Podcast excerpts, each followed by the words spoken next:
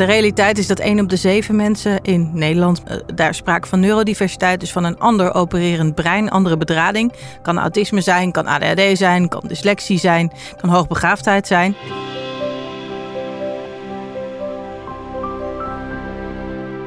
Welkom bij deze podcast over mediation van Mediation Amsterdam. In deze podcast gaan wij een casus bespreken aan de hand van meerdere cases. Wij bespreken dus een fictieve casus op basis van meerdere cases die bij Mediation Amsterdam zijn langsgekomen. Voor alle duidelijkheid, de casus is fictief, maar hij is wel gebaseerd op echte gebeurtenissen. Tegenover mij zit mediator Tabita van den Berg en mijn naam is Wilson Boldewijn. Tabita, welkom. Goedemorgen. Hoe lang ben jij al uh, mediator bij Mediation Amsterdam? Sinds uh, 2014, dus dat is inmiddels acht jaar ruim. Acht, acht, jaar alweer. Wat is de kracht van een mediator of mediation ten opzichte van uh, de partijen ja, die vastzitten met een, met een geschil of, of, of een issue? Ja, ik denk wat uh, waar wij het mazzel mee hebben, is dat wij eigenlijk het voordeel van de twijfel krijgen. We kunnen anders dan HR of een advocaat die toch altijd vanuit zijn, zijn, zijn partijdigheid wordt bezien, kunnen wij mensen in gesprek brengen. Um, en dat begint eigenlijk met uh, gewoon vragen: hey, wat heb je van me nodig? En ik ga niet oordelen, ik ga je niet vertellen wat je moet doen, maar vertel eens. Dat is dan toch de kracht van luisteren. Jullie komen helemaal vers invliegen eigenlijk. Yes. Onze casus uh, van vandaag die heeft als rode draad neurodiversiteit, uh, schuine streep kwetsbaarheid van een van de personen uit de casus. Um, voordat jij verder gaat uitleggen wat dat inhoudt, gaan we eerst een vraag horen vanuit het, uh, vanuit het veld die tot jullie kwam. En dat is een vraag afkomstig van een autisme-expert. Ik ben Meerte Korf en ik ben ervaringsdeskundig autisme-trainer en adviseur. Um, ik vroeg me af of je mediation kunt inzetten als er mogelijk sprake is van autisme of ADHD bij samenwerkingsproblemen in de professionele relatie. De vraag van Meerte gaat natuurlijk heel erg over: kun je überhaupt uh, mediation inzetten als er sprake is van ADHD of autisme? Dat horen we vaker. En in de casus die we vandaag bespreken, uh, zie je dat er inderdaad al bij het aanmelden van de casus werd gezegd: Goh, dit is wel een hele bijzondere medewerker. En communicatie vinden wij heel erg moeilijk, maar uh, nou, je gaat het zelf wel zien. Ja, dan is waarschijnlijk de bedoeling van de persoon die ons belt om de opdracht uh, aan ons te geven van wees gewaarschuwd of succes. Maar eigenlijk weet ik vaak dan al een beetje van welke kant het op gaat, maar dan durven mensen het niet hardop te zeggen. De realiteit is dat 1 op de 7 mensen in Nederland, uh, daar sprake van neurodiversiteit, dus van een ander opererend brein, andere bedrading. Kan autisme zijn, kan ADHD zijn, kan dyslexie zijn, kan hoogbegaafdheid zijn. En dat maakt het soms ingewikkeld op de werkvloer, omdat je dan anders communiceert of andere behoeftes hebt. En soms dus ook een kwetsbaarheid in de relatie tot anderen. Maar wat nog belangrijker is, is misschien dat 50% van de mensen bij wie sprake is van een mogelijke diagnose dat zelf niet weet. En dat kan soms dus ook pas naar boven komen op het moment dat er een conflict ontstaat of een levenservaring. Dus bij een scheiding of een overlijden of als je kinderen krijgt, maar ook bij een conflict op het werk. Dat je ineens merkt, hey, het werkt bij mij anders dan bij anderen en help. Tabita, we hebben de vraag uh, gehoord, afkomstig van uh, autisme-expert uh, Meerte Korf. Kun jij de casus even aan mij uitleggen? Wat troffen jullie aan toen het verzoek kwam voor mediation? Ik heb een aantal jaar geleden een casus gehad van een medewerker die al twaalf jaar bij een grote onderwijsorganisatie werkte. Het ging altijd prima. Een decentrale organisatie. Uh, ze had duidelijke taken, ze had een duidelijke plek en het uh, nou, liep als een tierenlier. Totdat de organisatie ging reorganiseren en de hele communicatietak van al die mensen die op verschillende afdelingen zaten bij elkaar gebracht werden. Grote nieuwe afdeling, zag er allemaal super flashy uit. En dat werd een beetje rommelig. En in die rommeligheid uh, verzoop deze medewerker. Die had heel veel moeite met nieuwe taken en met de manier van samenwerken met de collega's. Zodanig dat ze na twee jaar met een burn-out thuis kwam te zitten. Ze was dus eerst communicatiemedewerker bij een eigen business unit. Had dus een bepaalde mate van vrijheid. Het werd zo populair als het tegenwoordig is. Gecentraliseerd kwam in een grote staforganisatie. Ja. Waar heel erg weinig ruimte was voor persoonlijke invulling. Klopt. En ze had wel gevraagd op een gegeven moment: kan ik toch weer een eigen kantoor krijgen? En ik had ook wel wat weerstand ge ge gegeven en wat kritiek op uh, hoe, hoe de dingen nu. Uh, hoe de hazen nu lopen. Maar op een gegeven moment was het toch uh, zo erg opgelopen dat ze ziek thuis kwam te zitten. De rode draad in deze casus is neurodiversiteit. Waarom speelde dat hier een rol? Bij ons als mediators werd het al aangegeven toen HR belde van god, dit is een, uh, er is sprake van ziekte, er is ook sprake van een functioneringskwestie, maar er zit ook zeker iets in de communicatie tussen deze medewerker, haar nieuwe leidinggevende en de collega's. En uh, nou, je zult het wel zien, het is een hele bijzondere dame. succes. Zo werd hij al een beetje aangekondigd. En gaandeweg het traject heeft de medewerker op enig moment in vertrouwen, dus in een tussentijdscontactmoment tussen de mediator en de medewerker zelf ook verteld dat ze uh, na een uh, opname in een psychiatrische inrichting nu in een diagnostisch traject zat om te kijken of er misschien sprake was van autisme. Wat ik mij dan afvraag, er, ontstaat op dat moment een conflict. Hè? De partijen begrijpen elkaar niet. Maar op dat moment word jij benaderd bij Mediation Amsterdam van wil je hier naar kijken? Daar zei je net al iets over. Um, er wordt eigenlijk al een probleem neergelegd bij die desbetreffende medewerker die in dat autisme spectrum zit. Ja, nou, dat bleek in dit geval inderdaad wel zo te zijn. Dat hoorden we pas halverwege de mediation in een vertrouwelijk gesprek. Dus op zich was er geen aanleiding om ervan uit te gaan: dit wordt een mediation met autisme. Maar vaak wordt het probleem inderdaad uh, geframed als in die persoon is raar. Of die persoon doet niet gezellig mee uh, tijdens de lunch. Of die, uh, die wil niet mee brainstormen in een grote vergadering waarin we de grote lijnen van de strategie voor het komend jaar gaan vaststellen. In een situatie met 26 verschillende kleuren geeltjes en een hoop lawaai en gegakel. En ik vraag me dan wel eens af van is dat nou helemaal eerlijk? Dat het probleem neer wordt gelegd bij de persoon die dan blijkbaar een andere behoefte heeft. Of is het een probleem van we verstaan elkaar niet? We hebben allebei wat anders nodig en andere ideeën over duidelijkheid, over wat effectief is, wat functioneel is. Maar ook is er ruimte voor verschillende manieren van werken. Er was nooit een probleem. Deze persoon had een heel duidelijk afgebakend taakgebied, wist heel goed wat ze deed, hoe ze het deed en hoe ze dat goed kon doen. En ineens werd alles op een grote hoop gegooid. Met een nieuwe manager erbij, een nieuwe kantoortuin op de achtste verdieping van een supermooi nieuw gebouw. Ja, en dan ineens blijkt het toch niet zo lekker te gaan. En ja, wie is dan het probleem? Dat is iets wat heel interessant is om uit te zoeken in zo'n mediation. Ja, op het moment dat, jullie, dat die vraag bij jullie kwam hè, vanuit Human Resources. Klopt. Ehm, hoe beslis jij dan als, als mediator? Want dat is bij elke casus lijkt me dat altijd een uitdaging. Met wie ga je nou als eerste zitten? Wat wij doen is dat wij in principe iedereen uitnodigen voor een kennismaking die waarschijnlijk deel gaat nemen aan de mediation. Maar bij voorkeur beginnen we wel met de medewerker. Deze medewerker was uitgevallen. We spraken van een burn-out. Uh, dus die nodigen we eigenlijk als eerste uit. Zodat die persoon ook echt het gevoel heeft dat, dat wij nog schoon zijn. Dat zij als eerste hun verhaal kunnen vertellen. En we vragen ook altijd aan die medewerker: wie denk jij dat er aan tafel moet komen uh, om het op te lossen? Want dat is niet altijd per definitie de leidinggevende of die collega. Dat, dat kan verschillend liggen. Jij zei in het begin, halverwege het traject kwamen we achter dat er sprake was van iets in het autisme spectrum bij die desbetreffende persoon. Dan op dat moment, hè, omdat neurodiversiteit voor jou een soort van eh, expertise is, nee, het is jouw expertise, niet een soort van, dan, dan, dan moet je al aanpassingen gaan doen. Wat, wat zijn belangrijke aanpassingen in jouw manier van communiceren met die medewerker? Nou, op het moment dat ik voel van hier is wat aan de hand. En overigens uh, denk ik dat een autismevriendelijke aanpak in mediation niemand kwaad kan. Dus het is niet dat, iemand die dan geen diagnose heeft daar dan eens op achteruit gaat. Uh, maar ik ben dan wel heel specifiek in vragen naar wat is je voorkeurscommunicatie? Op welke manier wil je afspraken maken? Wil je dat ik je een sms'je stuur een half uur voordat ik je bel? Wil je dat we nu al afspreken dat ik je vrijdagmiddag om één uur bel? Um, dus het is belangrijk dat iemand regie heeft en ook zelf kan zeggen welke vorm van communicatie goed voor hem of haar werkt. Ik zorg ook dat iemand een goed beeld heeft en een bijna een soort script heeft van wat gaat mij straks gebeuren. In welke ruimte ga ik zijn? Waar kan ik gaan zitten? Op welke manier kan ik hulp vragen?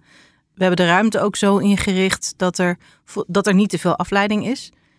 Um, en ik heb ook vooral het gesprek of ik nou weet of er sprake is van een diagnose ADHD of autisme of iets anders of niet ik ben op dat soort momenten extra alert op de vraag van hoe zie ik of jij stress hebt en wat gebeurt er als jij stress hebt. Heb je behoefte aan een pauze? Moet je dan een slokje water drinken? Moet je iemand meenemen? Wat werkt voor jou op het moment dat je stress hebt en, en je dichtklapt? Op het moment dat je met diegene in gesprek ging, um, hoe lang duurde het voordat je dacht van hier, hier kan sprake zijn van een, van een autisme spectrum? Dat moet je natuurlijk wel nog even uitvogelen. Nou, ik doe dit al uh, heel lang als mediator, maar ik werk ook al heel lang met mensen met autisme. Ik heb ook veel mensen in mijn uh, privékring uh, met autisme en ook met ADHD trouwens. Dus ik heb wel vrij snel door, hier is wat aan de hand. Um, hier is een andere manier van denken en een andere manier van communiceren. En daar kan ik me dan gewoon op aanpassen. En dat is denk ik het belangrijkste. Um, in dit geval was iemand heel rigide, maar eigenlijk vooral heel angstig. En had iemand heel veel behoefte aan heel gedetailleerd een toelichting op wat er allemaal ging gebeuren en wat ze kon verwachten. En als jij dan eenmaal die, uh, die voorwaarden, hè, die je net allemaal uh, opnoemde, als je, die, als je er eenmaal aan hebt voldaan, zie je dan ook dat er wel iets ontstaat van een soort van: oké, ik, ik, ik word begrepen? Wat het in dit geval heel erg lastig maakte, was dat de medewerker eigenlijk niet wilde dat haar kwetsbaarheid uh, en de, de ingewikkeldheid met haar brein, dat mocht niet bekend worden. Nee, terwijl als jij met de andere partij, want de andere partijen waren een andere medewerker, een directe collega, ook de leidinggevende? Ja, die was ook betrokken bij dit traject. Ja, op het moment dat je met hen in gesprek gaat, dan krijg je natuurlijk heel snel uh, klachten over die persoon uh, die in dit geval de burn-out had. Hè? Degene in het autisme spectrum. Hoe, hoe ging dat gesprek? Nou, die gaf eigenlijk al vrij snel aan: ik denk dat er meer aan de hand is, maar ik mag er niet naar vragen. En de bedrijfsarts geeft geen duidelijk beeld van wat er nou precies aan de hand is. Dus ik vind dit heel erg lastig. Kun jij me helpen hoe ik dat kan vragen? En dat maakt het in dit geval voor mij heel erg lastig. Want ik denk dat de oplossing voor een mediation waarin er een kwetsbaarheid speelt, of uh, nou, tegenovergestelde breinen uh, aan tafel zitten, is dat je dat gesprek met elkaar voert. Wat heb jij nodig? Wat kan ik daarin doen? Vaak zijn de aanpassingen die gevraagd zijn, zijn helemaal niet zo ingewikkeld. Uh, dat gaat over een noise cancelling headphone, of over meer thuiswerken, of over een, een aparte ruimte, of over nou, niet mee vergaderen als er geen duidelijke agenda is. De aanpassingen die kosten niet zoveel.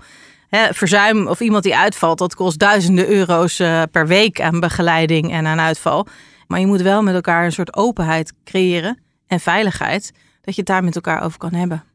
Wat me heel lastig lijkt, is dat jij een beetje met een soort één arm op de rug moet gaan praten.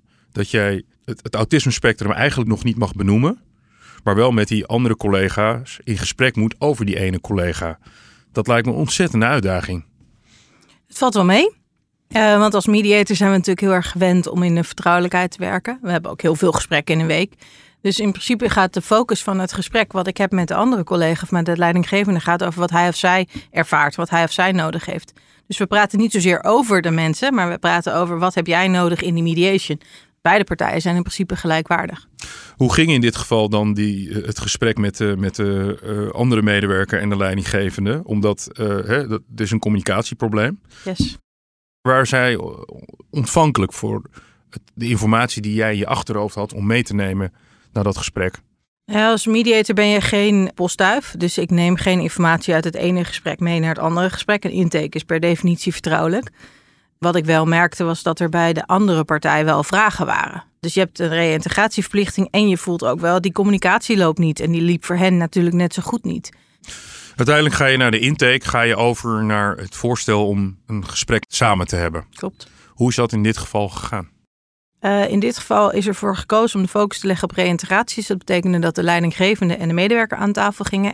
En die gesprekken gingen best moeizaam, omdat de medewerker zich zo kwetsbaar voelde. En ook nog in een fase was rondom de diagnostiek, dat ze daar nog niet open over kon en wilde praten. Een werkgever in Nederland zit natuurlijk een beetje klem, omdat hij niet mag vragen naar medische uh, details. Daar gaat de bedrijfsarts over. Dus het, het was best een, een, een olifant in de kamer, om het maar zo te noemen. Jij, moest er naartoe werken om beide partijen aan tafel uh, te krijgen. Maar je zei tegelijkertijd al bij, bij, de, bij de medewerker die met een burn-out uh, thuis zat. Had je al een beetje het idee van, oeh, er zit heel veel angst in. Had je al een soort van gevoel van, dit, dit gaat best een heel ingewikkelde casus worden? Nou, om heel eerlijk te zijn, ik doe dit natuurlijk 35, 40 keer per jaar. Ik ben gestopt met, een, uh, met van tevoren denken: dit wordt heel moeilijk of dit wordt heel makkelijk. Want dat weet je eigenlijk nooit. Je weet nooit wat er gebeurt als twee mensen met elkaar in de kamer komen. Um, het is wel mijn ervaring dat als iemand nog zelf midden in zijn herstel zit, en soms ook in rouw, over het hebben van een diagnose en wat dat voor hem of haar gaat betekenen. Het kan toch wel een beetje voelen als een soort chronische handicap. Uh, dat dat wel een complicerende factor is. Uiteindelijk heb je dat groepsgesprek gehad. Wat is nou de conclusie van het gesprek geweest? het is misschien goed om te noemen dat er altijd meerdere gesprekken zijn. Een mediation traject is meestal niet in één gesprek gefixt. Dus er zijn eigenlijk altijd wel twee of drie gezamenlijke gesprekken, soms wel vier. Zeker als er extra complexiteit aan de zaak verbonden is. Uh, in dit geval is er ook vrij veel tussentijds overleg geweest met de medewerker die heel erg de behoefte had om stapje voor stapje meegenomen te worden. En ook niet iemand op de achtergrond had met wie ze kon sparren. Dus het was best een eenzaam, ingewikkelde situatie. Nou, een heel lang verhaal kort. Uiteindelijk is de diagnose of de kwetsbaarheid niet als zodanig op tafel gekomen. Daar was de medewerker gewoon echt niet aan toe. En is dit een exit geworden. Dus de medewerker heeft zelf op een gegeven moment gezegd: Ik vertrouw deze organisatie niet meer. ik vertrouw deze leidinggevende niet meer. Het is niet goed voor mij om terug te gaan. Die reorganisatie gaan ze niet terugdraaien. Mijn oude werk krijg ik niet meer. Dus dan wil ik weg. Wat doe jij als mediator als die, als die conclusie op een gegeven moment getrokken is? Want uh, je hebt een mediation contract opgesteld, neem ik aan. Mm Dit is er uitgekomen. Maar omdat het om een bijzondere casus gaat, uh, betekent het wel ook met jouw expertise dat die organisatie nog best wel wel behoefte heeft aan een bepaalde informatie vanuit jouw expertise. Heb jij nog extra gesprekken met HR? Of heb jij nog extra gesprekken met die leidinggevende? Absoluut niet. Nee? Nee. Als mediator werk ik natuurlijk voor de partijen. Dat staat ook in diezelfde mediation overeenkomst. Dus de vertrouwelijkheid is vrijwel heilig. Je gaat het gesprek met elkaar aan. De mediator tekent de mediation overeenkomst ook. En het gesprek vindt plaats aan tafel. En misschien buiten de tafel tussentijds met de deelnemers. Maar ik ga niet een adviesrapport schrijven of evalueren met de werkgever, want daarmee zou ik dan de vertrouwelijkheid van het proces schenden. En als je dat wel zou doen, dan zou dat wat betekenen voor het proces aan tafel. Want dan zou de medewerker steeds moeten denken: oh jee, wat gaat er straks terug naar de baas? En dan spreekt iemand dus niet in alle openheid en eerlijkheid en de veiligheid die wel nodig is in zo'n mediation. Afrondend hè, eh, met jouw kennis van neurodiversiteit. Wat zou jij adviseren aan organisaties, bijvoorbeeld aan HR-afdelingen, als er vermoedens zijn van communicatieproblemen? Het zit nu in het autisme-spectrum. Dat is niet per definitie de oorzaak. Laten we die kanttekening plaatsen. Maar dat er vermoedens kunnen zijn. Wat zou jij hen adviseren? Ik denk dat het heel erg belangrijk is dat alle organisaties, en ik denk dat veel organisaties er ook al mee bezig zijn, goed nadenken over diversiteit en inclusie. En je kunt bijvoorbeeld werken met autisme-ambassadeurs of ADHD-ambassadeurs. Je kunt daar bijeenkomsten over organiseren, zodat de organisatie gewoon sensitiever wordt en dat ook mensen die worstelen met iets op het spectrum uh, zich gesteund voelen en zich gaan uitspreken. Want uiteindelijk gaat het over het hebben van een goed gesprek over wat heb jij nodig, wat kan ik bieden, wat is redelijk.